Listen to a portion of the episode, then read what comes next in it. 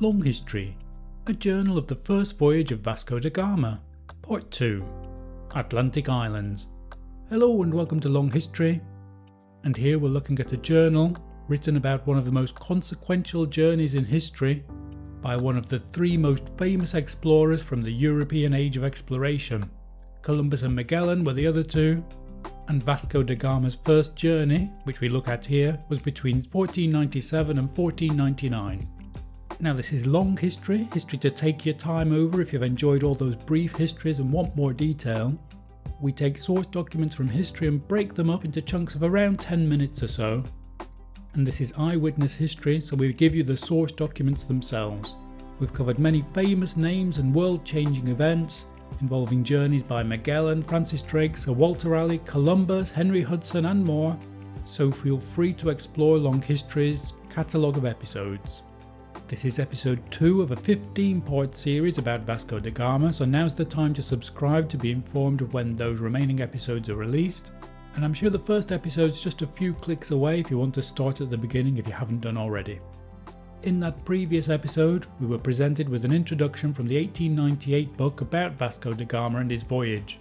He was openly compared with Columbus and Magellan and was said to be high spirited, indomitable, as well as an innovative explorer.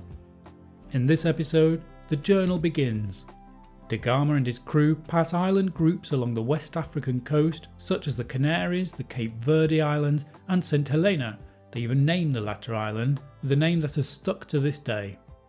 Now, just a quick note that you'll hear the word ceitil in this episode, and ceitil is a copper coin from those times.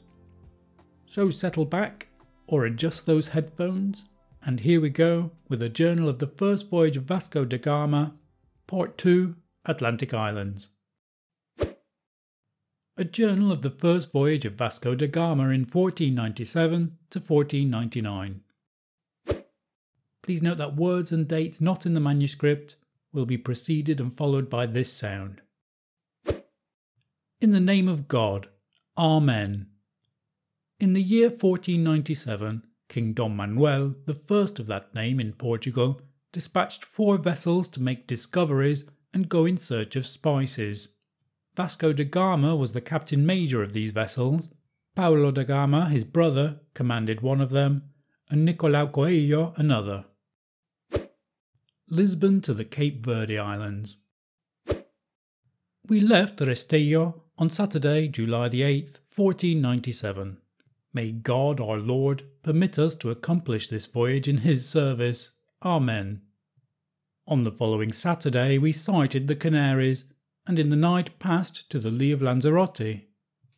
During the following night, at the break of day, we made the Terra Alta, where we fished for a couple of hours, and in the evening, at dusk, we were off the Rio de Oro. The fog during the night grew so dense that Paulo da Gama lost sight of the captain major, and when day broke, we saw neither him nor the other vessels. We therefore made sail for the Cape Verde Islands as we had been instructed to do in case of becoming separated. On the following Saturday, at break of day, we sighted the Ilha do Sal, and an hour afterwards discovered three vessels, which turned out to be the store ship and the vessels commanded by Nicolau Coelho and Bartholomew Diaz, the last of whom sailed in our company as far as the mine. They, too, had lost sight of the captain major. Having joined company, we pursued our route, but the wind fell, and we were becalmed until Wednesday. At ten of the clock that day, we sighted the Captain Major about five leagues ahead of us, and having got speech with him in the evening, we gave expression to our joy by many times firing off our bombards and sounding the trumpets. The day after this, a Thursday, we arrived at the island of Santiago, and joyfully anchored in the Bay of Santa Maria, where we took on board meat, water, and wood, and did the much needed repairs to our yards. Across the southern Atlantic. On Thursday, August the 3rd, we left in an easterly direction. On August the 18th, when about 200 leagues from Santiago, going south, the Captain Major's main yard broke and we laid to under foresail and mainsail for two days and a night. On the 22nd of the same month, when going south by west, we saw many birds resembling herons. On the approach of night, they flew vigorously to the south southeast, as if making for land. On the same day, being then quite 800 leagues out at sea, we saw a whale. On Friday, October the 27th, the eve of St. Simon and Jude, we saw many whales, as also quoquas and seals. On Wednesday, November the 1st, the day of All Saints, we perceived many indications of the neighbourhood of land, including gulf weed, which grows along the coast. On Saturday, the 4th of the same month, a couple of hours before break of day, we had soundings in 110 fathoms, and at nine o'clock we sighted the land. We then drew near to each other, and having put on our gala clothes, we saluted the captain major by firing our bombards, and dressed the ships with flags and standards. In the course of the day we tacked so as to come close to the land, but as we failed to identify it, we again stood out to sea. The Bay of St. Helena. On Tuesday, we returned to the land, which we found to be low, with a broad bay opening into it. The captain major sent Pero d'Alenquer in a boat to take soundings and to search for good anchoring ground. The bay was found to be very clean, and to afford shelter against all winds except those from the northwest. It extended east and west, and we named it Santa Helena. On Wednesday, we cast anchor in this bay, and we remained there eight days, cleaning the ships, mending the sails, and taking in wood. The river Santiagua enters the bay four leagues to the southeast of the anchorage. It comes from the interior, Sertão, is about a stone's throw across at the mouth, and from two to three fathoms in depth at all states of the tide. The inhabitants of this country are tawny coloured. Their food is confined to the flesh of seals, whales, and gazelles, and the roots of herbs. They are dressed in skins and wear sheaths over their virile members. They are armed with poles of olive wood, to which a horn browned in the fire is attached. Their numerous dogs resemble those of Portugal, and bark like them. The birds of the country likewise are the same as in Portugal, and include cormorants, gulls, turtle doves, crested larks, and many others. The climate is healthy and temperate and produces good herbage. On the day after we had cast anchor, that is to say on Thursday, we landed with the captain major and made captive one of the natives, who was small of stature like Sancho Mexia this man had been gathering honey in the sandy waste, for in this country the bees deposit their honey at the foot of the mounds around the bushes. He was taken on board the Captain Major's ship, and being placed at table, he ate of all we ate. On the following day, the Captain Major had him well dressed and sent ashore. On the following day, fourteen or fifteen natives came to where our ships lay the Captain Major landed and showed them a variety of merchandise, with the view of finding out whether such things were to be found in their country.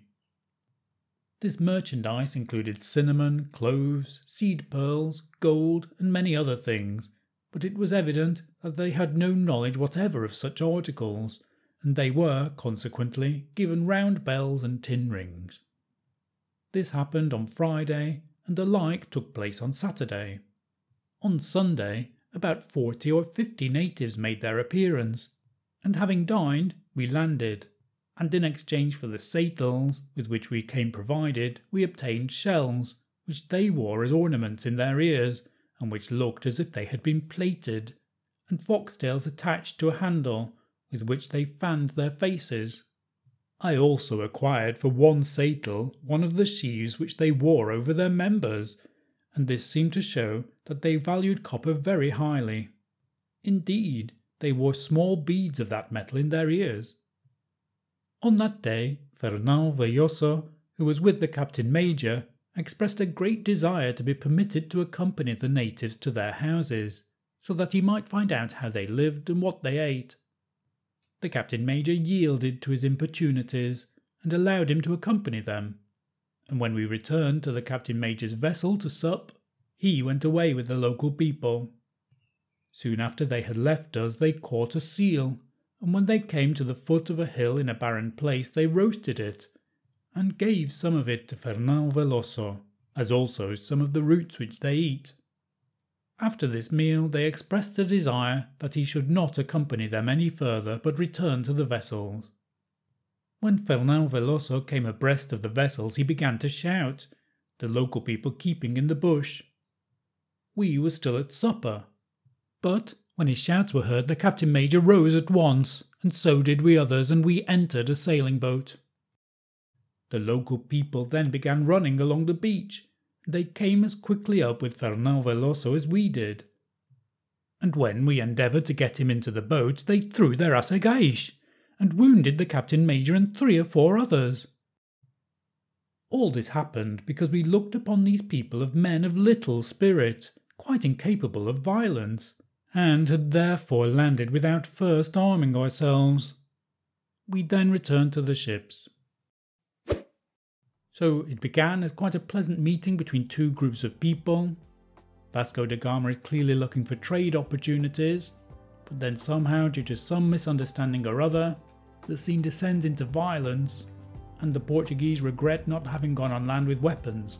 However, it's hard to discern any motives for this violence, and all we hear here is one side of the story, so it's hard to reach any conclusions. Now, as stated in the introduction, by sailing to the island of St. Helena rather than hugging the African coast, Vasco da Gama has already been innovative. But it's in the next episode, when da Gama and his men reach the African mainland and round the southern tip of Africa, reaches the limits of previous Portuguese explorations, and it would be from that point that da Gama would open a new route to the Indies. So, thank you for listening to the latest episode of Long History. I hope you've liked this episode, and if so, please do give it a like. If you know of anyone else interested in the age of exploration, please do share this episode with other people. Thank you for listening to Long History as a journal of the first voyage of Vasco da Gama, Part 2 African Islands. Goodbye.